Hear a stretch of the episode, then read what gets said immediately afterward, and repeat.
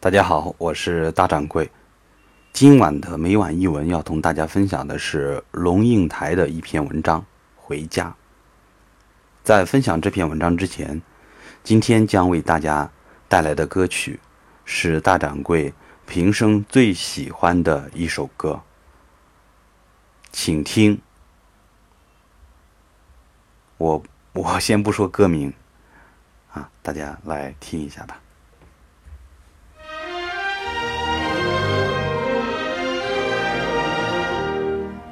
让我们荡起双桨，小船儿推开波浪，海面倒映着美丽的大海棠，四周环绕着绿树红桥，小船儿轻轻飘荡在水中，一边吹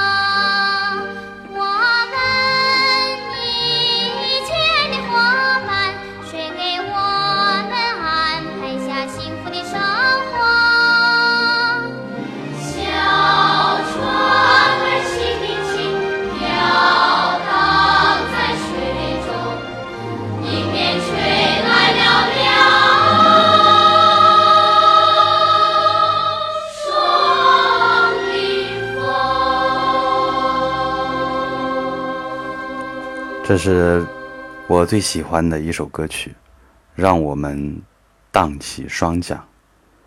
现在还哪里去找这样能让人感到非常纯粹的歌曲呢？就是听到心里就是一个纯字。是不是我们已经成年人了，所以还越是失去的，越是不能实现的，就越是想念，越是喜欢呢？有一句话说得非常好，你越是嫉妒，你越是讨厌什么，那说明你内心是想要什么，潜意识哈。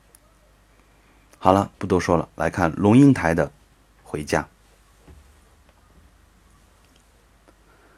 三个兄弟都是50多岁的人了，这回放下了所有手边的事情，在清明节带妈妈回乡。火车站大厅里人潮涌动，大多是背着背包，拎着皮包，推着带滚轮的庞大行李箱，扶老携幼的准备搭九广铁路北上。就在这川流不息的滚滚红尘里，妈妈突然停住了脚。她皱着眉头说，这是什么地方？哥哥原来就一路牵着他的手，这时不得不停下来说，妈，这是香港，我们要去搭火车。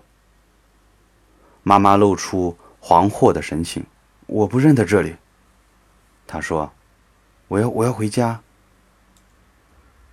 我在一旁小声提醒哥哥，快走，火车要开了，而且还要过海关。身为医生的弟弟本来像个主治医师一样，背着2只手走在后边，就差身上没穿白袍，这时一大步跨上前，对妈妈说，这就是带你回家的路，没有错，你走吧，快走吧，不然你回不了家了。说话时脸上不带表情，看不出任何一点情绪或情感，口气却习惯性的带着权威。30年的职业训练使他在父亲临终的病床前都深藏不露。妈妈也不看他，眼睛盯着磨石的地面，半妥协半威胁的回答：好，那就马上带我回家。他迈步走了。从后面看他身躯那样瘦弱，背有点驼，手被两个儿子两边牵着，他的步履细碎，一小步接着一小步地往前走。陪他在乡下散步的时候，看见他踩着碎步低头走路，我说：妈，不要像老鼠一样走路，来，马路很平，我牵你手，不会跌倒的。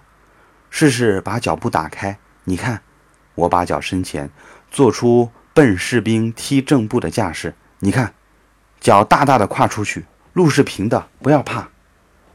他真的把脚跨大出去，但是没走几步，又低下头走起碎步来。从他的眼睛看出，地难道是凹凸不平的吗？从他的眼睛看出去，每一步都可能踏空吗？弟弟在电话里解释，脑的萎缩或者用药都会造成对空间的不确定感。散步散到太阳落到了山的后头，粉红色的云霞一时间喷涌上天，在油画似的黄昏光彩里，我们回到他的卧房。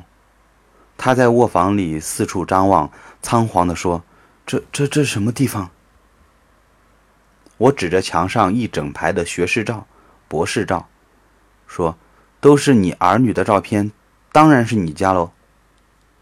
他走进墙边，抬头看照片，从左到右一张一张看过去，半晌回过头来看看我，眼里说不出是悲伤还是空洞。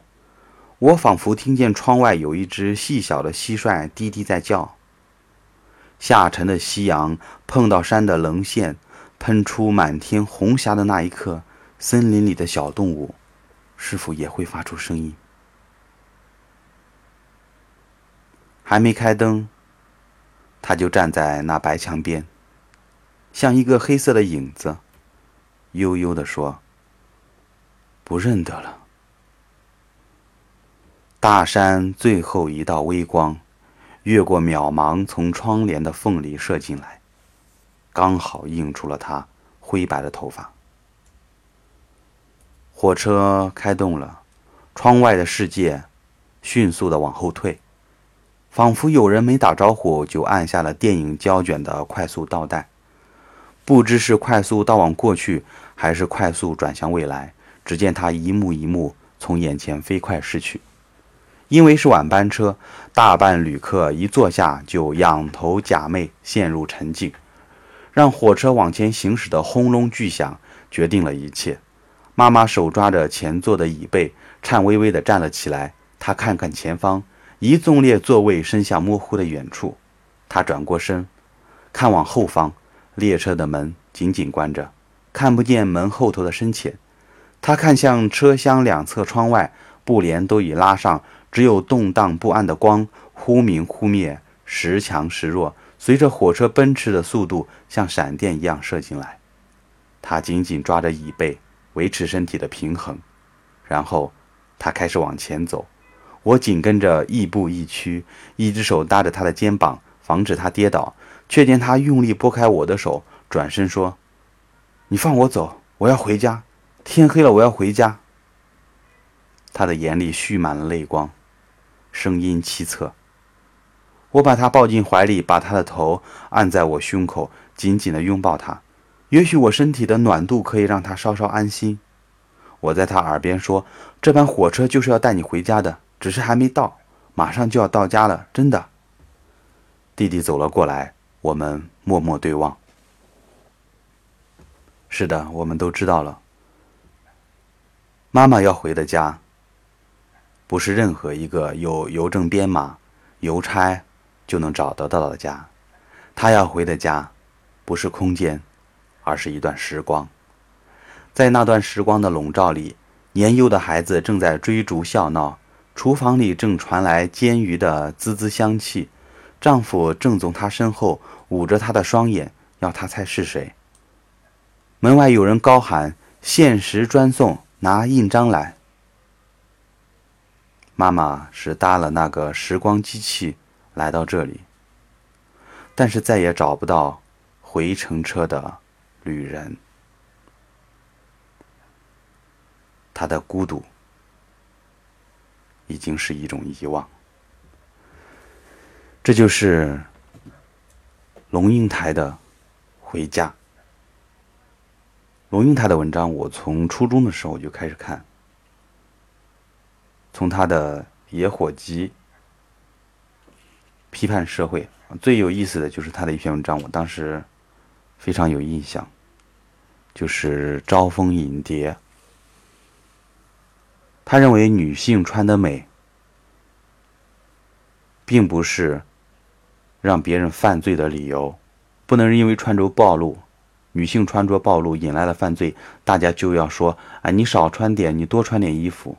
龙应台的文章说不应该这样子，而是告诉那些要侵犯的人你不能这样做。所以当时他的观点就非常的新颖，也吸引到了我。那后面呢，再读他的一些写情感的文章，我就觉得他不但是一位非常有思想的杂文作者，同时呢也是一位非常厉害的抒情作者。其实我们都知道，写杂文跟写一般的抒情性的文字是一脉相通的。写杂文对社会的批判，其实骨子里呢是更大的情感的爆发。所以这样的写杂文写得很厉害的人呢，如果一旦转到这个写情感类的文字上，那么他的功力呢仍然能够显现出来。但是近几年我不知道为什么，我看到的杂文类的文章是越来越少。就是像龙应台是台湾人那么你看我这里就要强调一点，我说他是台湾人，那不要抠我这个字眼。你没有说他是中国人，是的，就像我说我是陕西人一样一个道理。不能说陕西不是中国的。我说他是台湾人，你不能说我说他是台湾人我就不认为他是中国人。华人在我的心里是华人两个字。甚至我们要有上帝的视角，从地球外面看，我们都是地球人。有这样一个心思的话，会少了多少的纷争和烦扰。这就是龙应台的《回家》。那他的其他的文章我们在后面呢还是会不断的推荐给大家的。这就是今晚的每晚一文，希望大家能够喜欢。那么我们明天再见吧。